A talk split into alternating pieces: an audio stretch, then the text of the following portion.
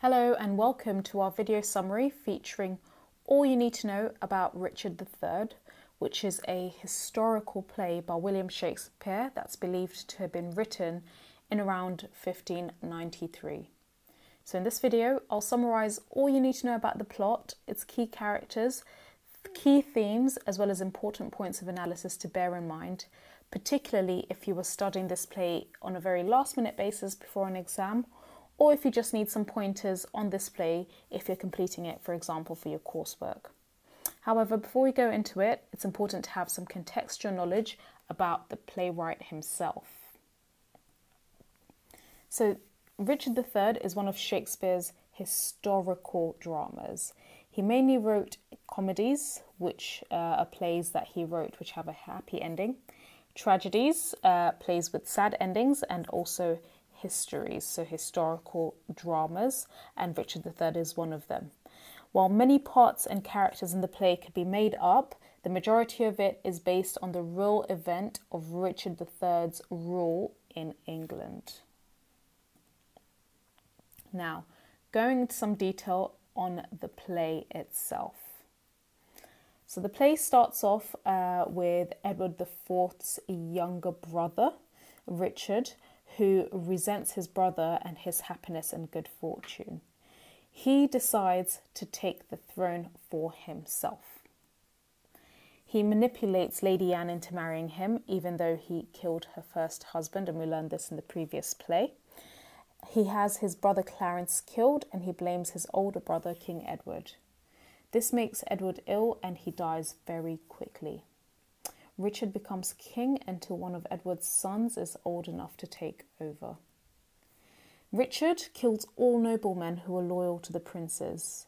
He has the prince's mother's family arrested and killed, and he starts a campaign to become king. And he has the princess sent to the Tower and murdered, to the Tower of London.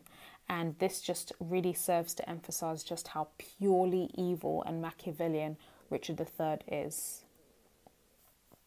Rumours begin that someone in France will challenge him for the throne, and his people are also growing increasingly unhappy over how Machiavellian his style of leadership is. And the challenger is the Earl of Richmond. Richard and his wife, uh, he has his wife, Queen Anne, murdered. He then wants to marry the daughter of Elizabeth and Richard, his niece, and Queen Elizabeth stalls him and secretly promises young Elizabeth over to Richmond for marriage instead. Richard then has a terrible dream in which all the people he killed come to kill him and they tell him that he will die. He's killed in battle the next day, and Richmond is crowned king, and Richmond marries Elizabeth instead. Now, moving on to the key characters in this play. The first major key character is Richard III. He's the protagonist, but actually, um, more correctly, he's the antagonist because he's the main villain. But he's a key and the central character who drives this entire play forward.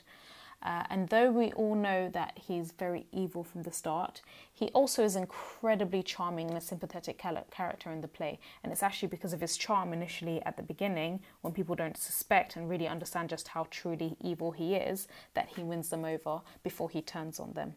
And indeed, he manages to, to seduce and trick many characters that then find out just how evil he is. Another interesting character is the Earl of Richmond, who does uh, defeat Richard the, uh, the Third. Uh, he's part of the Lancaster branch of the royal family and he represents fairness and justice. And he founded the Tudor dynasty, which ruled England while Shakespeare was still alive. Queen Elizabeth is another important character and she's also known as Lady Grey.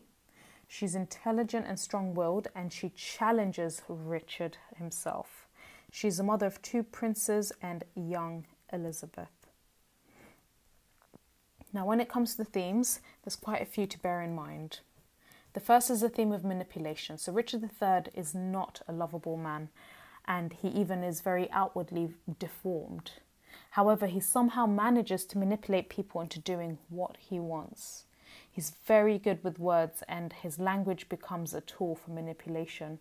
Even characters like Anne, that know just how evil Richard is, allow themselves to be used by him, and this shows just how powerful his manipulative character is. Politics during this time period were very complex, much like they are today. In many of Shakespeare's plays, the way commoners feel about a rule translates a ruler translates to the health of a country and ultimately the ruler's fate himself. So, for example, see this in Macbeth. Uh, the commoners, when they increasingly feel unhappy about the state, the state becomes sick, and ultimately this led to Macbeth's own demise. And Richard is no exception to this. The commoners do not like Richard III and they pick up on his evil ways long before the nobility do, and the state under which he rules does become a sick state and the commoners do rally and support Richmond, which ultimately leads to his own success. The play also resembles many other plays about famous rulers. Uh, someone kills or ruins someone else's, um, else to get the throne. However, the greed is also also becomes a downfall once they get into power. And Shakespeare highlights just how some people will do anything for power, even if it means killing their own family members.